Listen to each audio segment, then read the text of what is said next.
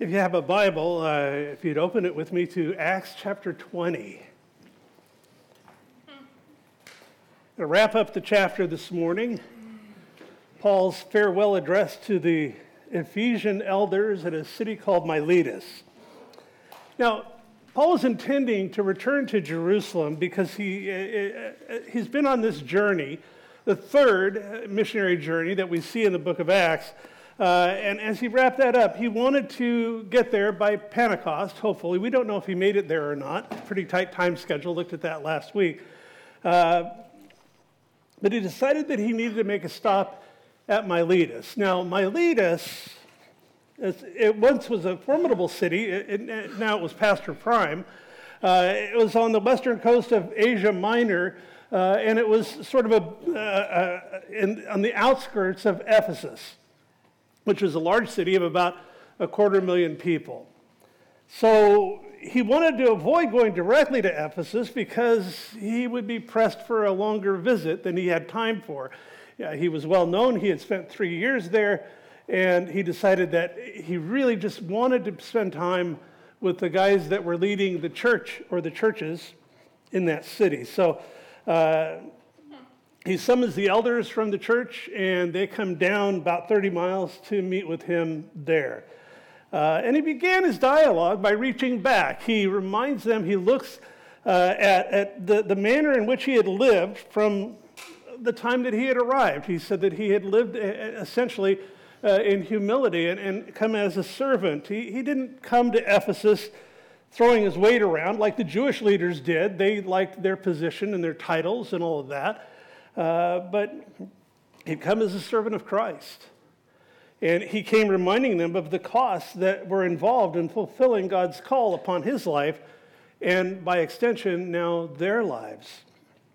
There had been many trials, many tears along the way. And uh, mainly due to the plotting of the Jews, we're told, uh, who were continually standing against him and, uh, and against the gospel. They did not like uh, the fact these Jews they had been steeped in Judaism and by and in the law of Moses all their lives, and now this guy's coming in and saying that doesn't count.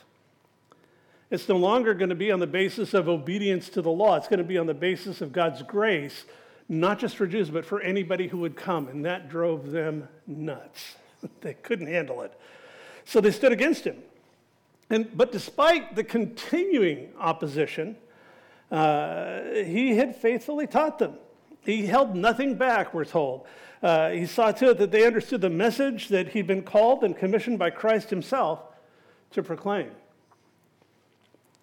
the message of salvation now offered to Jew and Gentile alike, on the basis, it, it, what we looked at last week, of repentance towards God, towards God and faith toward the Lord Jesus, Lord Jesus Christ. The Siamese twins talked about that. You don't separate those of the New Testament. So during his three year stay in Ephesus, the message had spread throughout the region. Uh, it had gone wide throughout all of Asia Minor. Many had been impacted uh, and, and had turned from their pagan, idolatrous ways to Christ. They had converted to Christianity. Uh, remember, we looked at the book burning in Ephesus, and we looked at the, the fact that the, the silversmiths were losing their business, and uh, there was this, this great move of God that was taking place in that city and throughout that region. No doubt many of the elders were among those who had turned from the old ways, the, the Greek mythology and the Greek gods and all of that that they followed. And now uh, God had raised them up to be overseers of the church. So, as we begin this week with verses 22 and 23, we're going to see that Paul pivots. He, he, he's been talking about his past, and now he's going to go uh, to discussing his present circumstances. Verse 22, he says, And see, now I go bound in the Spirit to Jerusalem, not knowing the things that will happen to me there, except that the Holy Spirit testifies in every city, saying that chains and tribulations await me. How, how'd that be for a message from God? he's, he's very certain that trouble is ahead. So when he speaks of being bound in the Spirit, uh, he's, he, the word bound there is a really strong word in the original language. It's the same way as if you see somebody that is arraigned for a crime and they're bound over for trial. It, it's the same kind of thing. It, it means that they are, that, that is going to happen. it's, it's, it's not something that, uh, that, that there's any choice over. And, and so the conviction in his heart was so strong that what Paul is saying is that he can't not go to Jerusalem. He has to do this. The Holy Spirit has he's bound in the Spirit. He's got to take this, he's got to take it, see it through. Even though he knows that trouble, chains await him. The other thing, too, is evidently this conviction wasn't new. And we don't know if other people had been speaking into Paul's life prophetically along the way, or if the Holy Spirit had been bearing witness to him along the way. But he says, look, this isn't something that just came up. This is something that's been with me, been in me for some time. Uh, so either way, we don't know. Again, we don't know if it was others or if it was it was the Holy Spirit Himself. But Paul was convinced, uh, and he intended to head to Jerusalem regardless of the cost or the risk. Great risk. So I also, yeah, I don't think that Paul thought that this was the end of the line for him uh, by going, even though he knew that it was going to be dangerous. Because in Romans 15, he, he mentions that he intends, after he delivers the, the gift that he had been collecting from the Gentile churches, that he's going to take to Jerusalem. He mentions that after he does that, he wants to head for Spain. So, uh, we're not sure exactly if he ever made it to Spain. Some say that he did, many say that he didn't, but that was his intent. Verse 24, he says, But none of these things move me, nor do I count my life dear to myself, that I may finish my race with joy. In the ministry which I received from the Lord Jesus to testify to the gospel of the grace of God. Now, I mentioned this to somebody as one of my favorite verses in all of the New Testament this week, and they laughed. And they said, You always say that. well, okay, so my favorite passage just happens to be the one I'm studying at that moment. I, will give you that. but, folks, this is exciting stuff. I mean, if, if, if studying God's Word doesn't light your fire, you've got wet wood. you know, it really is a matter of just having a hunger for God's word. So yeah, it, and I may say that again. I'll, wherever I'm studying, it's like this is my favorite. Well, this week. so anyway, um, but he says none of these things move me. And what he's telling these Ephesian elders that he is undeterred. Uh, the, he the threat of imprisonment, the threat uh, of unknown perils which are out there ahead. Uh, he says, Look, I understand all that. That doesn't move me. That doesn't take me away from what I believe God has called and commissioned me to do. So, in doing that, think about it, he's placing far greater value on what he does for Christ and the value he places upon his own life. He's saying, Look, that's, that, that has a higher place in my life, in my heart, than, than my own safety, than, than, than keeping my hide from being harmed. And so he says, the other thing about that, he says, nor do I count my life dear to myself that I may finish my race with joy. Interesting. Interesting. In 2 second, uh, Timothy chapter 3, Paul, he's writing to Timothy. At that time, he was the pastor of this church in Ephesus. And he would prophetically warn of the days in which we now live. Uh, in, in 2 Timothy 3 1, he says, But know this, in the last days, perilous times will come. So, how are they perilous? He goes on, he says, For men will be lovers of themselves, lovers of money boasters, proud, blasphemers, disobedient to parents, unthankful, unholy, unloving, unforgiving, slanderers, without self control, brutal, despisers of good, traitors, headstrong, haughty, lovers of pleasure rather than lovers of God. Tell me if that isn't a commentary on the world in which we now live.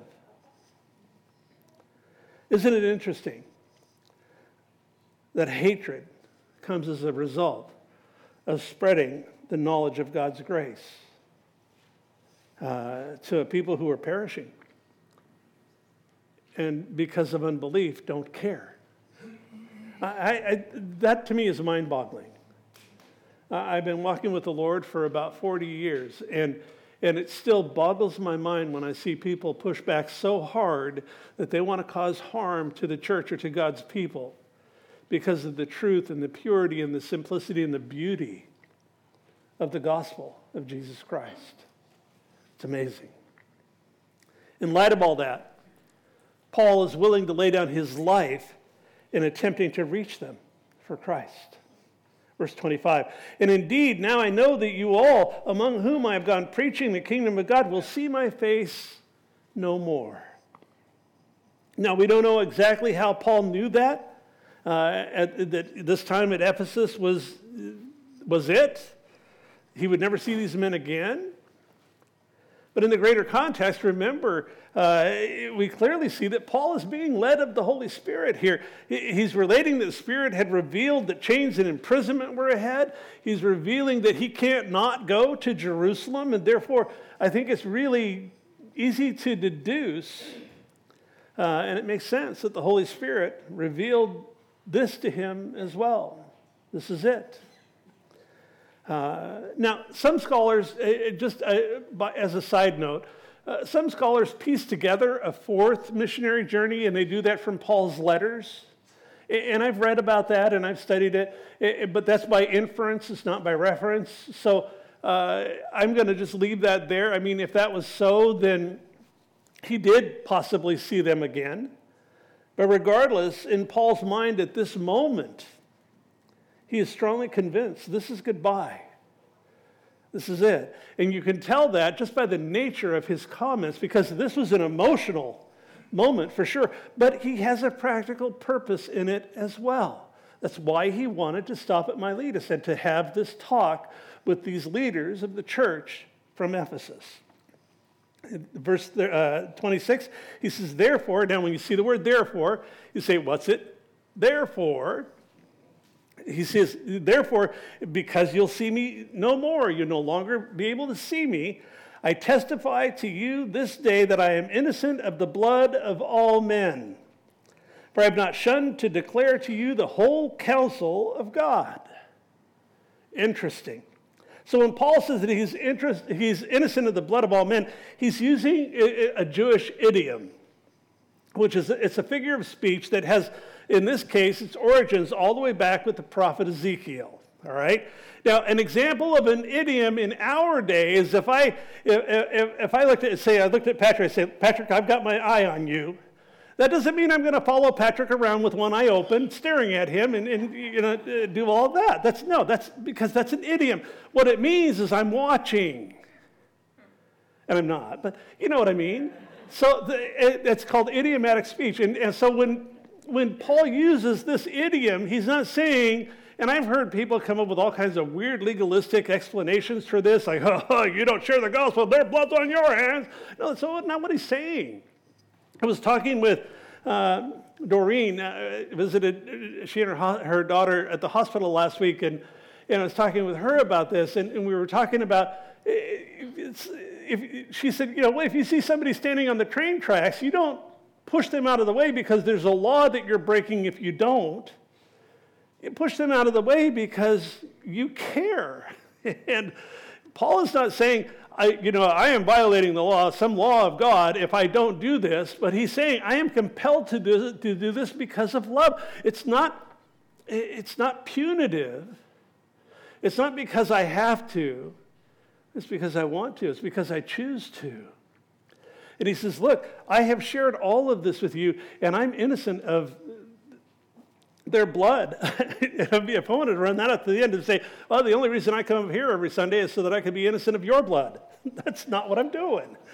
So, the, but the point is, in all of this, he understood the great responsibility uh, that had been entrusted to him in taking the gospel of Christ to these people.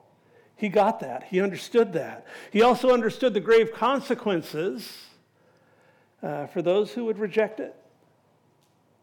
Because there are grave consequences. Eternity is at stake. Period.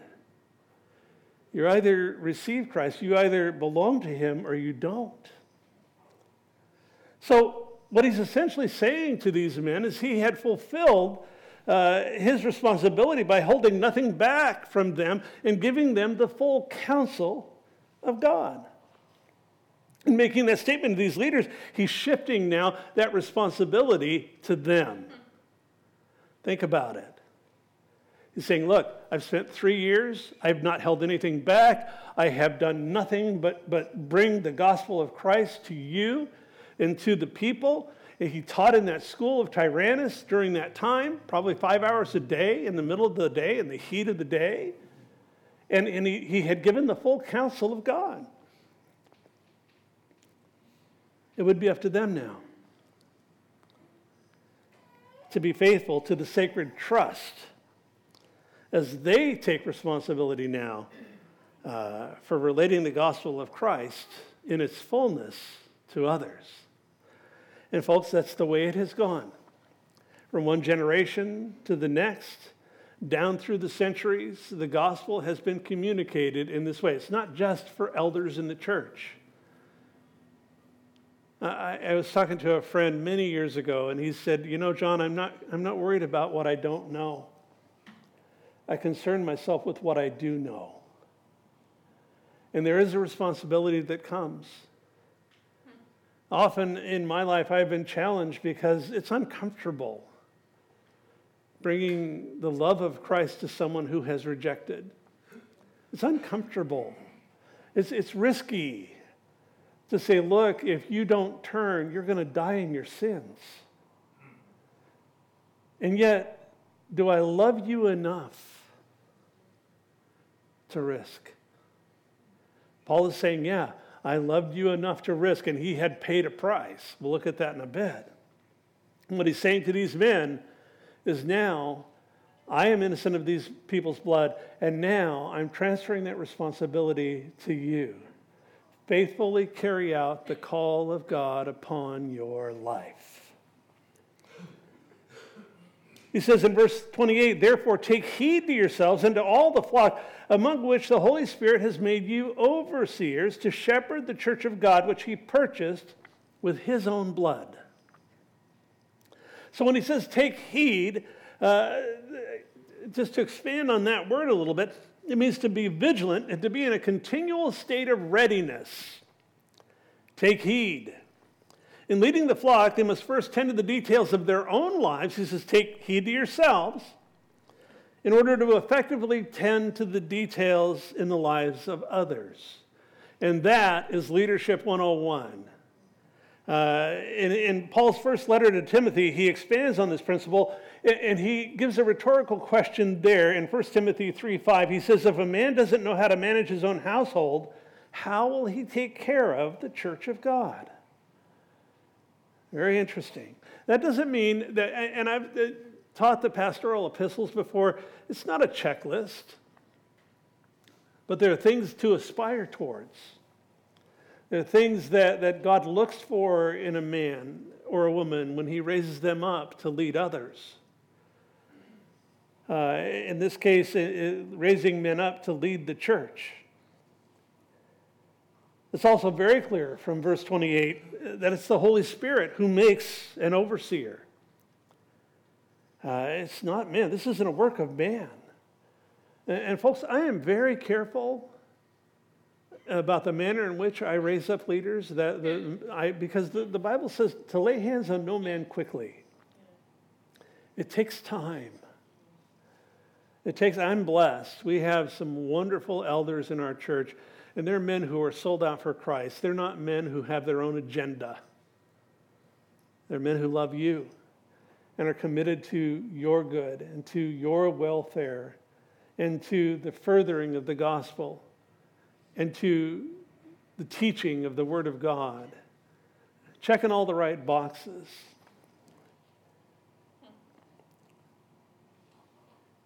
Interesting too. I, I, think about that with leaders, and, and again, in my years in, in church leadership, uh, I first went onto a church board, I think it was in 1987 or something, it was a long time ago.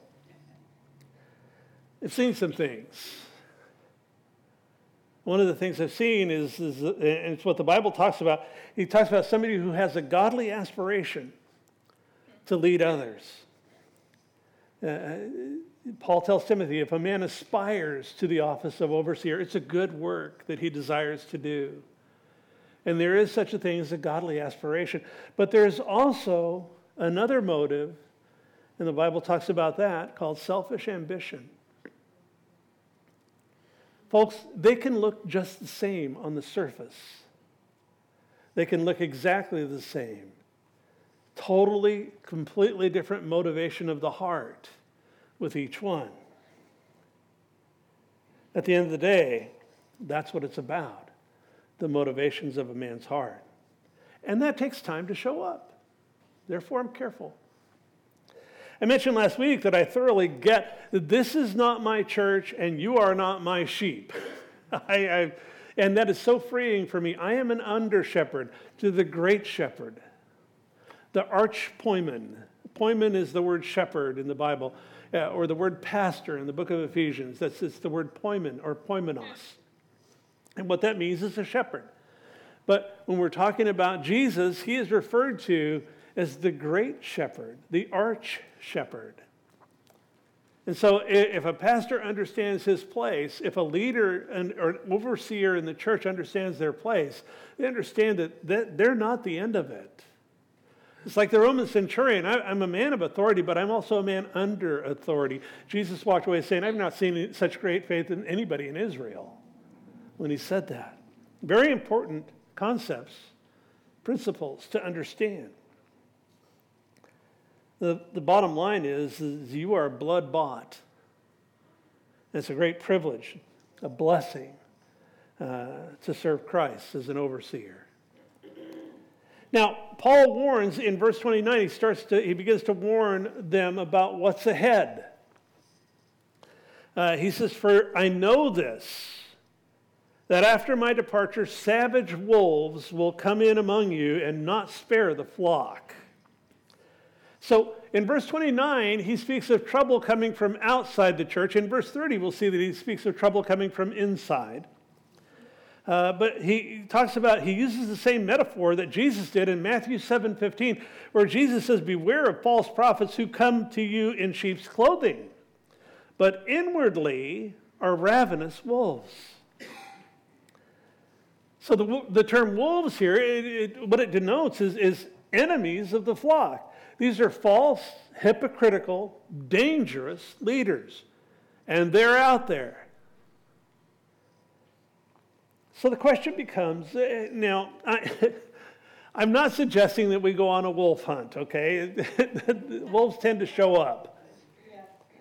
But the question we, that we should be asking is well, how do you tell the difference between a wolf in sheep's clothing and a sheep? I'm glad you asked. And I think the answer is simple because we find the answer in observing what they eat. Sooner or later, they will eat. Sheep eat grass, wolves eat sheep. And that's really the bottom line. Notice Paul doesn't say, after my departure, savage wolves might come in. No, he says they will. Because we have a real adversary. And, and, and we and, and the church of God, the, the people that are, are truly putting forth the gospel are definitely on his list. Don't make any bones about it. Trouble comes. I don't want to sound arrogant, but I have and I will continue to protect the flock when wolves show up. It's only a matter of time. He wants these men to be on guard and to do what they need to do to protect the flock against them. Uh, in verse 30, uh, trouble from within, he says, also from among yourselves, men will rise up speaking perverse things, draw away disciples after themselves. Now, it's been said that the most dangerous enemies which the church has had have been nurtured in its own bosom. People coming, raising up from inside. I think that this is interesting. Again, uh, you know, Jesus is very clear. He says it's not up to you to try to separate the sheep from the goats, not up to you to try to separate the wheat from the weeds. He says, I'll take care of that. So, so uh, I'm not, the last thing in my mind is I want to inspire us going around kind of trying to figure out who's, uh, who's the one, you know. No, that's not it. We're to be aware, we're to be discerning, we're to trust Him. When you're talking about a false leader, this isn't somebody who is repulsive. This isn't somebody that everybody's put off by. It's really the opposite. Usually, where a false leader gets traction is because that's somebody that has charisma, that's somebody who presents well, somebody who can hold an audience. That's, uh, our enemy is very crafty. The problem isn't in how they present, because again, often present well. The problem is in what they present. In human terms, it might look good on the surface. However, at the end of the day, it comes out. Like I said, wolves eat sheep. When people are being damaged, uh, and, and, that's been a, a, policy of mine for as long as I've been a pastor, is that, you know, I've just got, I, I want to have a lot of grace. But when people are being injured, that's where I believe that it's incumbent upon me to step in and to handle things because I, the last thing I want to do is to see people injured, see people driven from the church by somebody that has got evil intentions or somebody who is, is causing a real problem. Take it seriously. Another thing about that in this generation, there is an extreme uh, lack of biblical literacy among professing Christians. That people don't know God's Word. That leaves them exceptionally vulnerable to being drawn away. The Bible talks about every wind of doctrine, people coming, they have itching ears, and, and every wind of doctrine that comes along grab a hold of that and write it out, sometimes to their great detriment. And I see this as something to guard against in our fellowship as well as in any other. Uh, I also see that there's a huge problem, and it's, I don't see it here because we're a small fellowship. But it, I look out and I see that our country, you know, we don't have royalty in the United States, we have celebrity. And there is a celebrity culture out there that is sickening. Uh, just because somebody's well known, just because they have a large following, it doesn't necessarily guarantee that the doctrine is pure. And there are good, large churches, don't get me wrong. But there are some big movements out there that are so far off. I'm weary of flashy shows with celebrity pastors that emulate pop culture. I'm weary of churches where entertainment is called worship, but it's not. I'm weary of teaching where every Bible verse becomes a point of departure in putting, putting forth some doctrine of man. Folks, there's a lot of deception outside the church. And there's also a load of deception inside. And I would not be being faithful to my call if I didn't warn you. Be careful. Make sure that whatever's being put forth from the pulpit lines up with this. Otherwise, you could be drawn away as well. And the reason that that's attractive is because it, it appeals to the natural man, it appeals to our flesh. And, and when those things are used by unscru- unscrupulous leaders, uh, they draw people away from the purity, the simplicity, the beauty of the gospel of Christ. That's why we teach the Bible. And I'm not, we're not like the perfect church. And I'm not trying to make everybody look bad so we look okay. Don't, don't, that's not where I'm coming from at all. But we teach God's word here, verse by verse, line by line, chapter by chapter, book by book. Because in giving people the full counsel of God, as Paul says here, we're safe. This is job security too. I don't ever run out of material. But the point is, the point is, as long as we stay centered in God's divinely inspired word, we're going to do okay. Verse 31, he says, Therefore, watch. Another strong word. And remember that for three years I didn't cease to warn everyone night and day with tears. Now, the word watch here, it means to stay awake. It means to be in a state of continual readiness.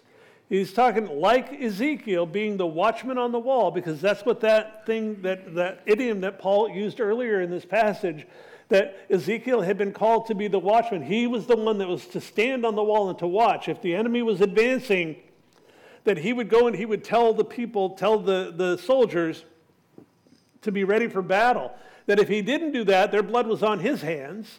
If he did do that, then he was innocent of their blood. That was that whole thing that Paul is using in that idiom. What he's saying here, he's not saying that their blood would be on their hands, but he says, look, part of what you are called to do is to be watchful. Part of what you are called to do, elders, leaders, overseers, he, who he's addressing here, is to be watchful, to be in that state of readiness. I used to, uh, used to go to baseball games a lot, and one of the things, the position uh, that I would uh, just thought was the, the, the coolest position was the shortstop. That guy is like a loaded spring. I mean, that if the ball was hit, he's either jumping that way or he's jumping this way. It's a line drive going out, you know, and, and, and he is on it. That's kind of what he's talking about here. He's saying, look, you need to be ready to respond. You need to be in a place of watchfulness. In the military, new conscripts are taken through a process called basic training. If you are uh, former military, God bless you, thank you for your service, and you remember basic as a way that new soldiers were taught to deal with the fundamental issues that come with military service. Now, in a sense, in, a, in sort of a similar way, Paul is equipping the Ephesian elders here with a sort of basic training. He's talking to them about how to guard against false teachers and troublemakers in the church. How would they spot trouble coming from outside? How would they spot trouble coming from within? He's saying, look, you need to be watchful, you need to be awake, and you need to be in a state of continual readiness. This is a divine charge. In a word, they were to be tenacious with regard to the things of God and the people of God, tenacity. And he'd spent three years warning them through tears. There would be a cost to that tenacity. There would certainly, there had been for him.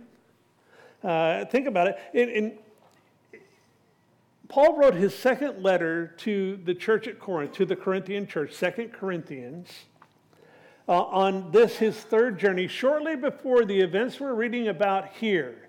Remember, he came from Macedonia and came back down to Miletus. And while he was in Macedonia, he wrote back to the church at Corinth because he had hooked back up with Titus. Talked about that a couple weeks ago. Well, in that letter in 2 Corinthians 11 24 through 28, he elaborates on the physical and emotional costs that he had endured to this point. And they weren't small. In verse 24, he says, From the Jews, five times I received 40 stripes minus one. Three times I was beaten with rods. Once I was stoned. Three times I was shipwrecked. A night and a day I have been in the deep, in journeys often, in perils in waters, in perils of robbers, in perils of my own countrymen, in perils of the Gentiles, in perils in the city, in perils in the wilderness, in perils in the sea, in perils among false brethren talking about that here, in weariness and toil and sleeplessness, sleeplessness often, in hunger and thirst, in fastings often, in cold and nakedness. He says, and on top of that, and besides those things, what comes upon me daily is my deep concern for all the churches. He paid a price. Verse 32 so now, brethren, I commend you to God and to the word of his grace, which is able to build you up and to give you an inheritance amongst, inheritance among all those who are sanctified, being set apart or cleansed. That's what sanctified means. Now, I want you to notice something. He doesn't commend them to other human leaders. No. Even though Timothy would later be called to lead the church at Ephesus, he doesn't say, and now, brothers, I commend you to Timothy. He doesn't do that. He commends them to God. He also com- commends them to God's divinely inspired word. And this is a powerful testimony, folks, to the sufficiency of the scriptures in our lives. He commends them to God, he commends them to his word. That's because this thing isn't driven by men. And thank God it's not. Here's the principle it's the Spirit of God taking the Word of God, driving it into the hearts of the people of God. That's how it works. Yeah, you say, well, how can we come and we listen to you, Pastor, every Sunday? Well, he calls that the foolishness of preaching. In other words, it's like my job is just nullified because I'm simply, I love to tell you guys, look, I didn't write the paper. I'm just throwing it in your, lar- your yard. I, I'm a divinely called and appointed paper boy. That's it. Because you don't do business with me, you do business with Him. You do business with what His Word puts forth. And that's exciting. That's glorious. What's the result of all that? In Ephesians chapter 3, Paul writes, uh, later on, this is 10 years after these things, he writes back from jail, from prison. He's chained to a Roman guard. He writes to this church at Ephesus, and he's praying for the Ephesian church. He says, For this reason I bow my knees to the Father of our Lord Jesus Christ, from whom the whole family in heaven and earth is named, that he would grant you, according to the riches of his glory, to be strengthened with might through his Spirit in the inner man. That Christ may dwell in your hearts through faith, that you, being rooted and grounded in love, may be able to comprehend with all the saints what is the width and the length and the depth of the, and the height and here it is that you may know the love of Christ, which passes knowledge, that you may be filled with all the fullness of God. That's one of my favorite passages, too. Verse 33 he says, I've coveted no one's silver or gold or apparel. Yes, you yourselves know that these hands have provided for my necessities and for those who are with me. Uh, so as he's drawing his message to a close here, Paul once again he sets the example of his own life and ministry before them. He says, "Look, this is how I have conducted myself. There wasn't any material gain. Uh, again, I, I am sickened when I hear guys saying, you know, I just needed a new jet." God told me I had to get a loan, so I bought a yacht. it's just craziness out there.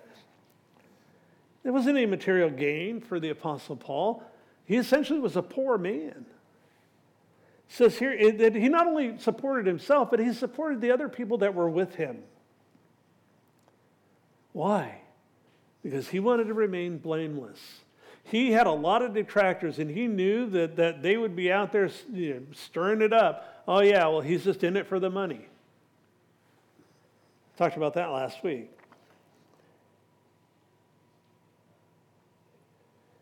Verse 35 I've shown you in every way by laboring like this that you must support the weak. And remember the words of the Lord Jesus that he said it's more blessed to give than receive. So, once again, Paul's closing remarks uh, here, we see the mind of Christ manifest in him.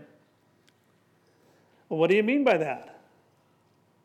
Uh, kingdom authority is about being servant hearted, and Jesus is our great example of that. Kingdom authority is about being other centered, and again, Jesus is the great example that we have.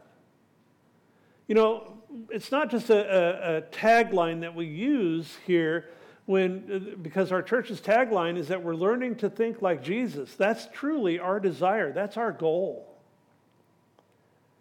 And what Paul is doing here is he's thinking like Jesus. He's saying, look, I, I, I, you've got to understand that part of what you're called to do is to support the weak, to come alongside those who are less fortunate, to come alongside. Understand there's a principle in this it's more blessed to give than receive. And they're the polar opposite of what drives this world. The polar opposite of, well, how can I gain advantage over you in order to accomplish what best serves me? I see that all the time in the business world. He concludes his talk with these men with quoting the Lord Jesus and saying it's more blessed to give than receive. Uh, now, I want you to notice something too. Those letters are in red. I put them in red on the slide, uh, and they're in red in my Bible, and rightfully so even though they're not quoted anywhere else in the scripture, this is the only place you find them, as Paul quotes them. However, in John, the Gospel of John, chapter 21, as John concludes his, his writing, he says that there are many other things that Jesus did, which, if they were written one by one, I suppose that even the world itself couldn't contain the books that would be written. And this is just one of them. Jesus said and did a lot of things that are not recorded for us. And so, is there, is there veracity? Is, is, is this authentic when Paul says that Jesus said it's more good? But of course it is. And they should be red letters. He had been educated by Jesus himself. Verse 36 And when he had said these things, he knelt down and prayed with them all. Now, we can only imagine. I, I think about this, this tender moment gathered with these men that he had, they, they had served together. They had been through a lot together. He knows that this is the end of the line as far as their earthly relationship. We can only imagine the words of this final, humble prayer as his men knelt down together and lifted these things up to the Lord. Verse 37 Then they all wept freely and fell on Paul's neck and kissed him, sorrowing most of all for the words which he spoke, that they would see his face no more. And they accompanied him to the ship. Tearful goodbye. Powerful passage. As we close this morning, I have uh, three questions. The first is this what moves you? What moves you? In the face of great opposition, uh, the Apostle Paul was stubbornly steadfast about the course of his life.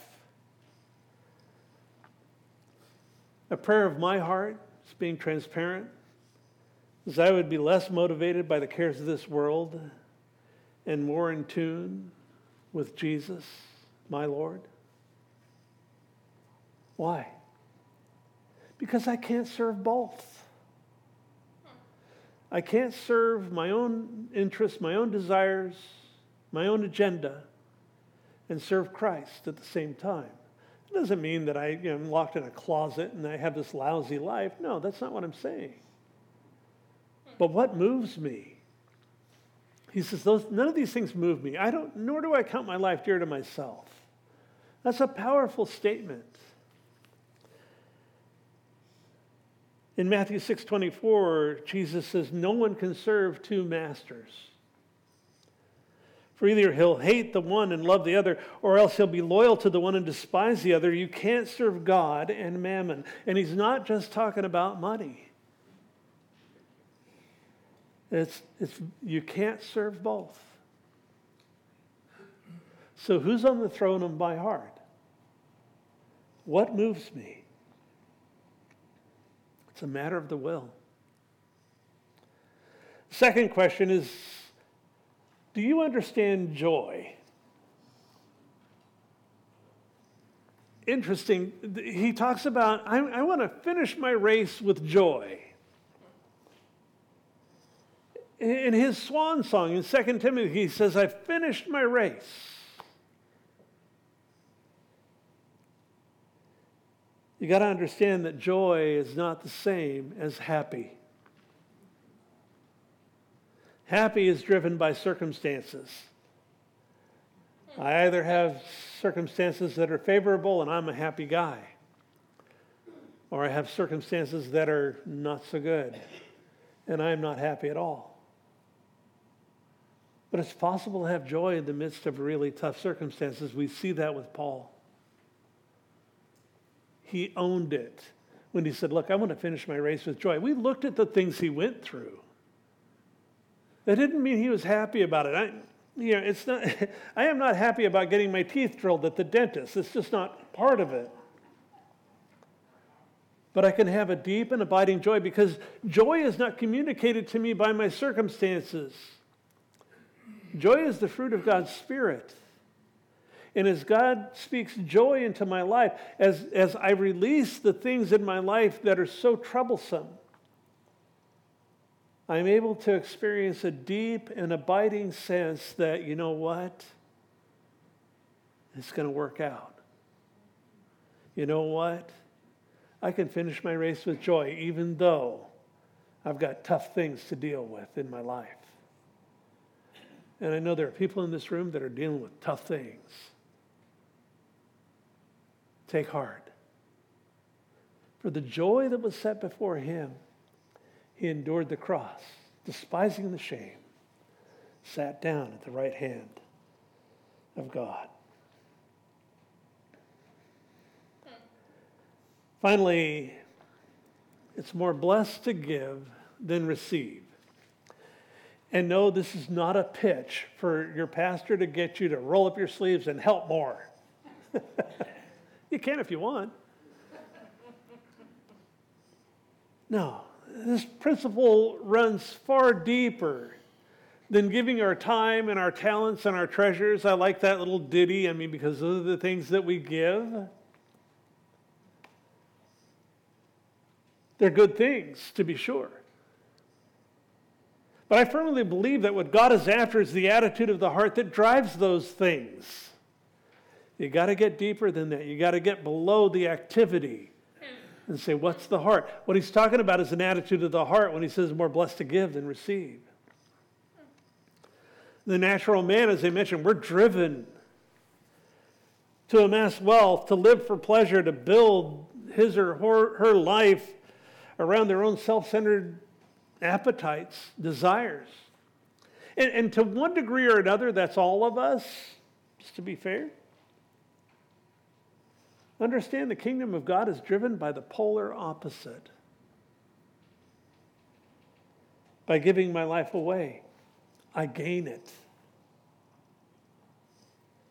By becoming other centered as opposed to self centered, my life is enriched. So when he talks about being, it's more blessed to give than to receive, understand, it's not, a, again, it's not a checklist. How am I doing with the giving?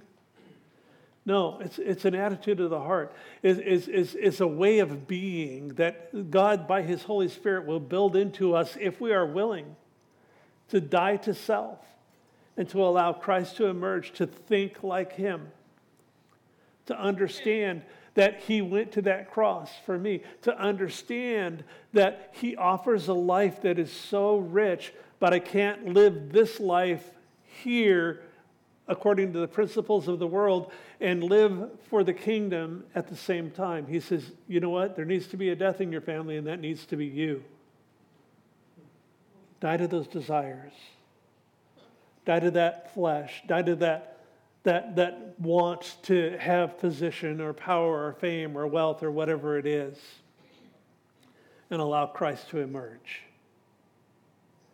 That's where victory is found. That's what Paul meant when he said, I've learned the secret of living well, whether I, am abased or I abound. It all has to do with my relationship with Christ. The fullness that he offers, mind boggling. Let's pray. Father, as we wrap up this chapter in Paul's farewell address to these elders in Ephesus. There's so much that we can plumb from this. There are so many good lessons that, that we can just dig into and, and take hold of. I pray for each one here, Father, each one perhaps watching online or, uh, Lord, that, that you would work in us, that, that you would find hearts that are willing to let go Hearts that are willing to, to ask ourselves the question, what moves me? Hearts that are willing to allow your joy to be expressed in tough, tough circumstances. Hearts that are willing to serve, not because we have to, but because we're grateful and because we want to, and we want to emulate our Lord. Father, work in us. We give you permission to plumb the depths of our hearts, to work in us, to, to bring about that new man, that new woman, fashioned after the image of Christ. Thank you for pouring your grace out on our lives. Thank you, Lord, for the work that you're doing. I know we're all in process. Thank you for your love. We give ourselves afresh to you. In Jesus' name, amen.